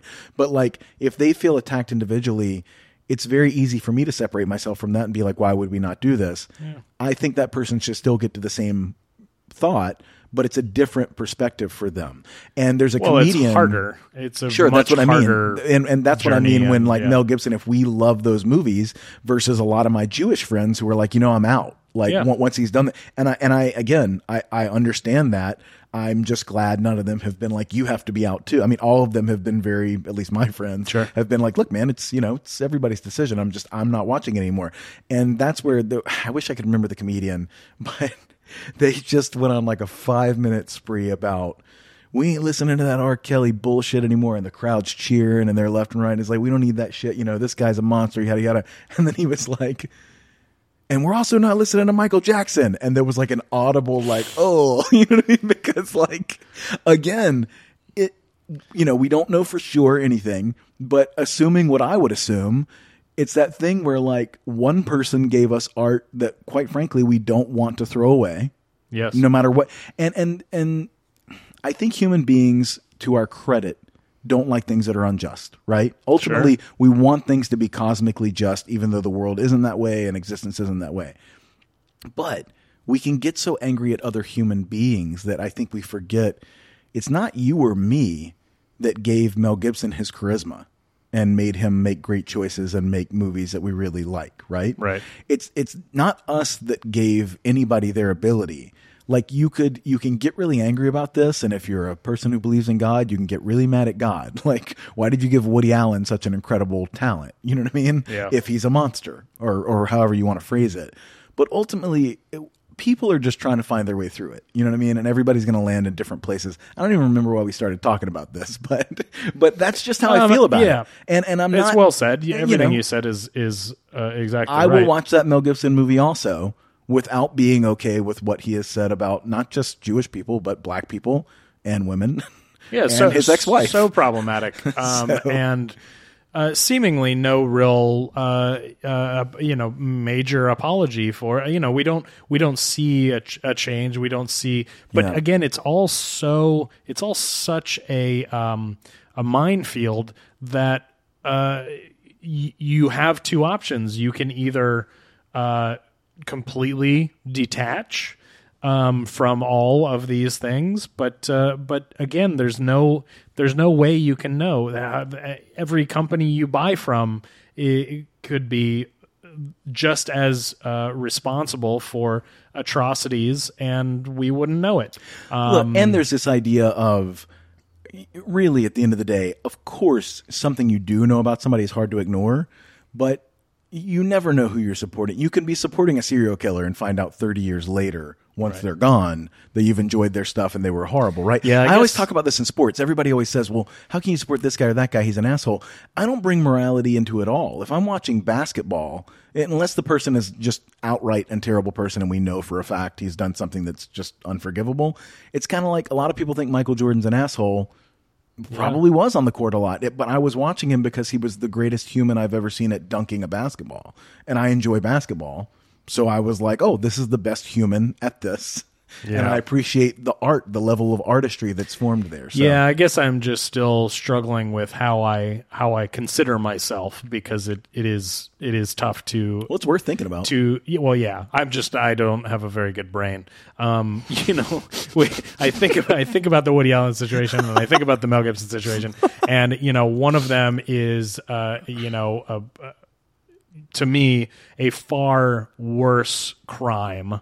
The other, but is that someone saying something versus someone potentially doing something is completely different. It has to be different. I guess that's my point, is that these all have to be entirely separately considered and but again, separated incidents. Everybody in the world now loves Robert Downey Jr., and Robert Downey Jr. has out and out for 10 years now been screaming at Hollywood to forgive his friend Mel Gibson and bring him back.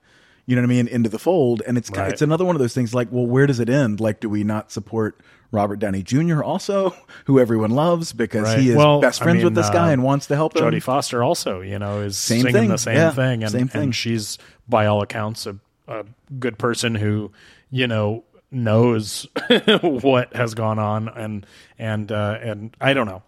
Look, there's Horatio Sands controversy with SNL now, where they're trying to pull Jimmy Fallon into it and saying all these people knew when this guy was grooming a girlfriend that he had that was too young at the time. And look, all that may be true. I haven't deep dived into it, but again, where are you drawing the line and who are you holding accountable and are you not allowed to enjoy them? I don't know. I can't answer those questions. I think everybody's got to answer for themselves. And I think it's okay where you land on that.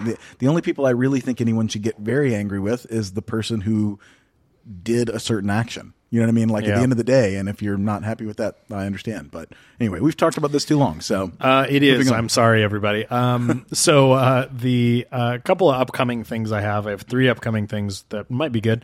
That very obscure deep water movie that was removed from Disney's release calendar is now getting a Hulu release in a couple of weeks. So today's March 8th. Yeah. March 18th. Deep Water comes out. It has one of the most bizarre teaser trailers I've ever seen, where presumably we're watching what's her name, Ana de Armas, give Ben Affleck a hand job off screen. That's what the teaser is. It's bananas, and it is it is not clearly something Disney wanted to release. Yeah, because keep in mind it was a Fox movie.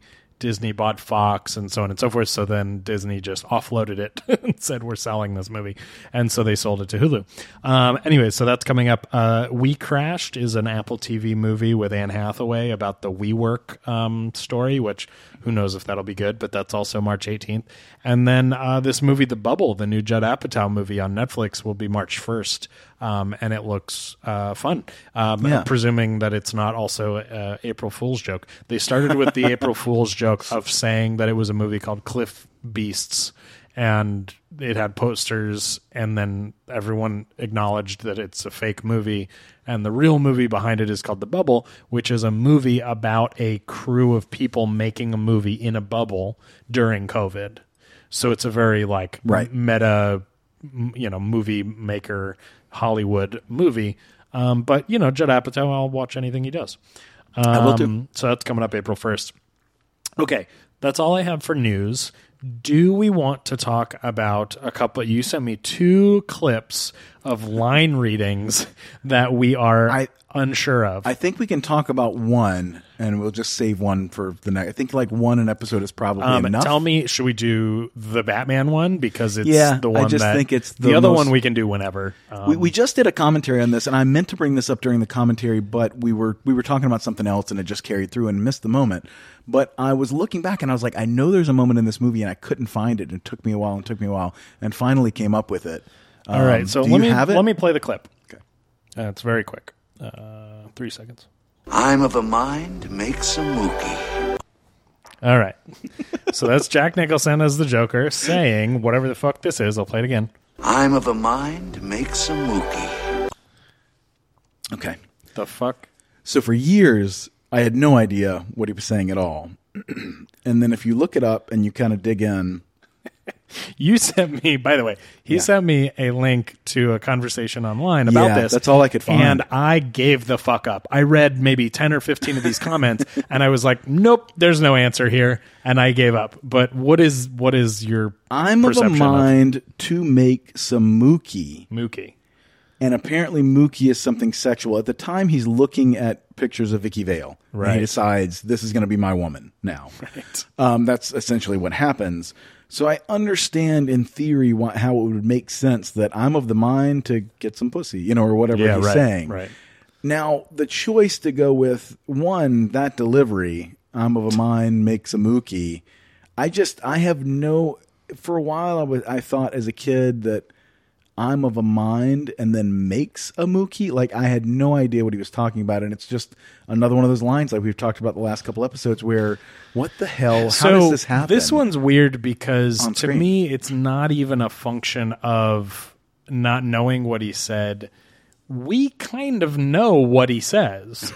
That's not the issue. The issue is that the line should never have existed, and it should have never made it into the edit, and it should have never been directed this way, and it should have never been written, and it should have never been uttered by Jack Nicholson, because whatever it is doesn't have any part in this movie, yet it made sense to someone. And I support that statement, even with the knowledge that the line in the same movie exists that goes... Never rub another man's rhubarb. That is a phrase that is weird, but not through context clues. Sure. I can land on. Okay, I know what he's saying. It's a weird. The Joker's insane, so he says something in a weird way. Yeah. But this again. I'm of a mind to make some mookie. It's mookie, M-O-O-K-I-E. Yeah, that's how they write it on the to link. Make some mookie or... But even to make some mookie is not very clear. Like the way he says it, I'm of a mind. Duh. Comes through. And then I'm of a mind, makes a mookie. Yeah. That's I'm of a mind, makes a mookie. Whatever. I'm of a mind, makes a mookie. Yeah. There is no connection in the middle of that sentence. Anyway, we were talking about lines that are misunderstood or not understood. Yeah, and that one immediately popped in my mind. I wrote down, this is kind of like a script forensics slash like what they say. So strange. Section. So like strange. One of those. What did they say? So strange. I don't know. And you know what? From a personal standpoint, and this is not the problem with this one in particular, but a lot of the time what we're going to probably be addressing is just lack of clarity on the side of the actor, because it is unfortunately the actor's responsibility to enunciate to some degree. Right. And that gets lost in performances sometimes. You hear that, Brando? Actors are very method or they are very low volume. Or they work for Christopher Nolan. That's a whole... So that's the second part of this argument. But what I was going to say is, yeah, it is the actor's responsibility. And you can generally tell, especially with new actors, new directors, meaning young, a little bit unexperienced, it is harder to hear them because they are not used to it. And there is a big part of this, which is how the sound is recorded and mixed. And, you know, microphones can only get so close to your mouth. So, you know, you hide a microphone on a person's body or clothing.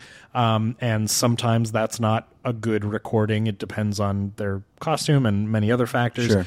And then a boom mic is in many cases as far away as 20 inches sometimes, and that's pretty far. You get further sometimes, 30 inches, and you do your best. And then it goes to a sound mixing stage where they attempt to accentuate these words. But when the microphone is not right at your mouth, like I'm talking now, obviously I haven't really increased the volume, but you probably can't hear what I'm saying very well. It just matters so much how close the microphone is to your mouth. And so a big part of it is the sound design and mix, all the other tracks. If we have music in the background, we have sound effects, we have all these other things that are competing for your awareness and you know, listenability. But then it's also up to the director. Someone like Chris Nolan gives no fuck about whether you can hear the person's, you know, dialogue, and that's insane to me. I think he's an insane person. It's a strange choice to try to put you in it. It's almost the same. It's deliberate. In a different way, it's almost the same as the, at the time, very popular decision to shoot fight scenes inside the fight, like the Bourne movies, where there's no possible way you can understand what's happening in the geography of the screen. And the idea is almost first person where you're in there fighting, but you've lost completely what's happening. You're just waiting for the shaky camera to end and see who's still standing. And that's kind of the dialogue version. It is a very similar thing. Yeah. Anyways, there are just so many parts of this, but we will continue to try to bring you line readings that are weird. And because, if you have any you know about, that is something we would welcome you to write in or call in. Not like this. That's more of an accent thing, but still funny. That's what sparked it. It sure did. Okay, so should we move on to Rotten Tomato scores? Let's move on to Rotten Tomato scores. What do we got this week? We're going to do Ivan Reitman movies. I just did a selection of his movies, just a few of them. We're going to start with Stripes. I love Stripes. I know you do. I will say Stripes is a critic's 84 and an audience's 86. 88 and 79. Ooh. Oh, no. Getting a call. Hey. I forgot to put that on Do Not Disturb. Sorry. No, it's all good. So that was Stripes, 88 and 79. So you were pretty close. It's actually higher from critics. So audiences being lower is interesting to me, but okay. My dad loved that one, so we watched that one. Maybe people weren't ready for Ivan Reitman, like, you know, style or whatever. Yeah, it was kind of new, I guess. His, Ghostbusters. Well, Ghostbusters is Ghostbusters. So I'm thinking that is a critic's 88 and an audience's 90. 97 and 88. Shit. So kind of reversed, but pretty close. Yeah. I keep reversing. 97 from critics? Pretty surprising, right? I wouldn't be surprised if that's a little weighted in more recent years somehow. But anyways, I don't know. I know. The nostalgia look is different. It seems too high. Yeah, that's wild. It seems like it should be in the 80s. That is wild. 97. Twins. I've never seen Twins, by the way. I still like Twins, but okay, fair enough. But I think Twins got a shellacking. I think critics probably gave it like a 52, and audiences gave it like a 56. 41 and 39. Well, man, yeah, I can't say I'm surprised. He really dropped off with that one, and then he's bringing Arnold back for Kindergarten Cop. Come on, Kindergarten Cop. Critics will say 80. Audience is 85. 51 and 52. Holy shit. This has to be something that I only remember fondly because I was a kid then. This is exactly why I did these, because I'm like, you know what? This is like so many others where you go, you know what? I remember it so fondly, but I don't know what critics of that era would have thought. I can't say that about any of the other movies you've named so far. But with Kindergarten Cop, you really remember it. I was literally a child, and it was culturally significant. I mean, we all stood up in our actual classes and said, boys have a penis, girls have a vagina. It's not a tumor. Sure. And like, I guess, again, you're just surrounded by parents of other kids, but all the parents seem to have really enjoyed it and been entertained too. Sure. So I just thought audiences generally were like a Home Alone. This is not a work of art, but this is just an enjoyable, fun movie. But wow. Pretty low. Yeah, that's really low. What about Dave? Man, Dave was smart and good. But hell, now I'm real now shut. You don't even know what's going on. Now you don't know what's going on, do you? I will say for Dave, critics gave it a 72 and audiences gave it a 78. 95 and 72. So you were right on with audiences, but crazy that critics are...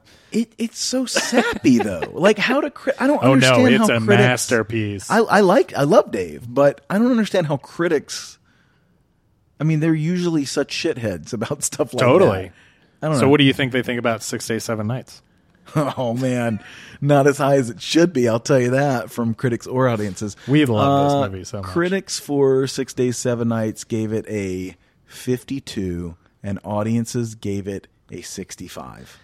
38 and 36. Fuck all of you. Totally, guys. Right? I mean, I understand. Admittedly, I ranked that higher than it should be ranked. But that is lower than it should be. That is lower than it should be. Yeah, that's too low. That's crazy. I would have accepted in the 50s to 60s. That's what I just said. Maybe said low 70s and, on one of those. But 30s is a 30% movie is a bad movie. And there's very little bad about that movie. Like it's an extremely competent movie. I think that the performances from Anne Heche and from the boyfriend, David Schwimmer, are a little campy or hokey or something. But they're appropriate to the movie. That's what is needed for that. Yeah, it is totally in line with the movie. This is once again where I feel like people get very confused with, you can't hold a movie responsible for not doing what it never set out to do. And I think we do that a lot. I understand complaining about a movie for not succeeding in what it attempts. Right. But I also think a lot of times people are grading movies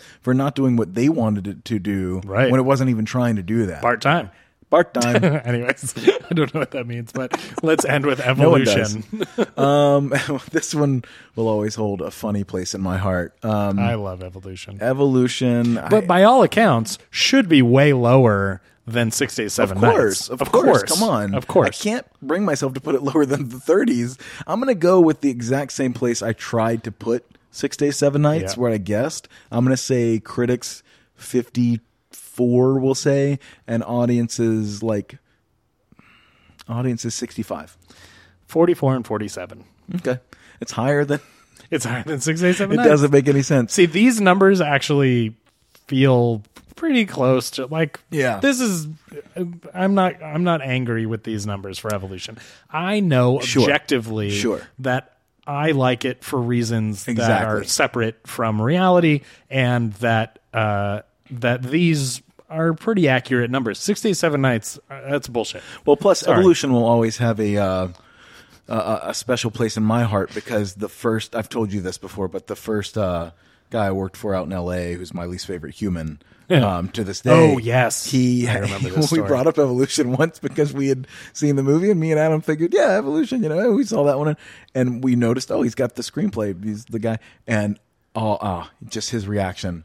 It was written as a serious movie, was not intended to be a comedy. It was so dumb that they were like, oh, there's comic chops here. We should turn this into a comedy. Yeah.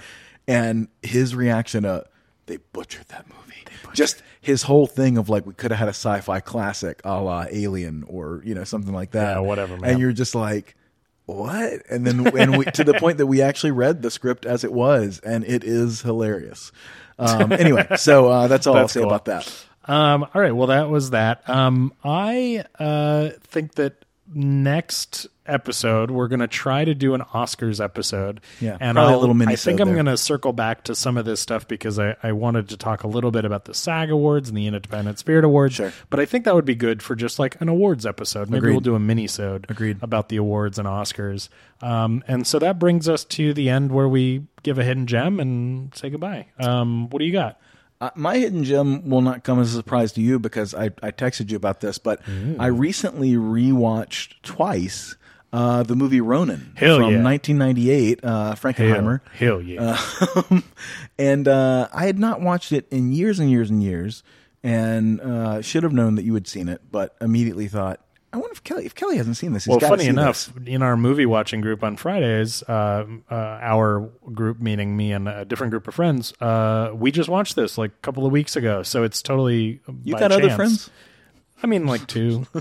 By chance that Patrick texts me about it, and I'm like, yeah, we just watched it as a group. It's an outstanding crime. Well, it's an outstanding thriller. It's an espionage thriller. Yeah, it's.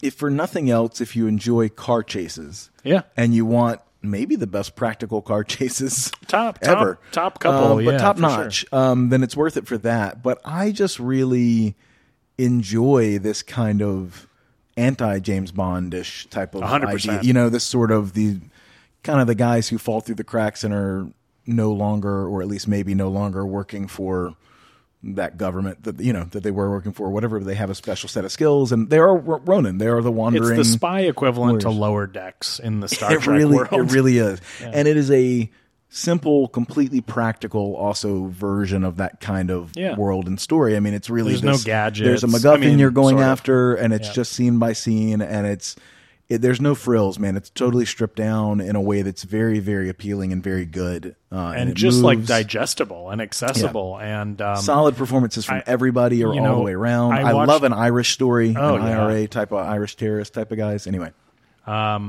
There's just, Jonathan Pryce is in it. There's just Robert De Niro is the star. It's just an outstanding movie. And, it's not even really that well respected in the big picture because I don't know. It was missing some element that people thought that a movie should have, but I don't think it's remembered very much. I really think it could have come out like 5 to 10 years later and would have been a little more. I do think kind it's of something more of we a 2000s thirsted movie. For later than 98. That's a great point. In 98, it didn't feel like we wanted that. Yeah, we hadn't had Born Identity yet until 2001 or 2002. So that's a very fair thing. But anyways, check out Ronin. And the writer, it's written. David Mamet. I mean, you can't argue with the talent. His name wasn't on it. He had a what do you call it? A pen name, script doctor or whatever. But David Mamet wrote the screenplay, and he's an outstanding writer, and so on and so forth. But check out Ronin. All right, guys. Well, thanks for listening, and we're gonna go away now. Thanks, Kevin, for calling in. Thanks, buddy. Great fun information there. And we'll talk to you guys about the irrelevant Academy Awards soon. Totally irrelevant. Bye. And enough champagne to fill the Nile.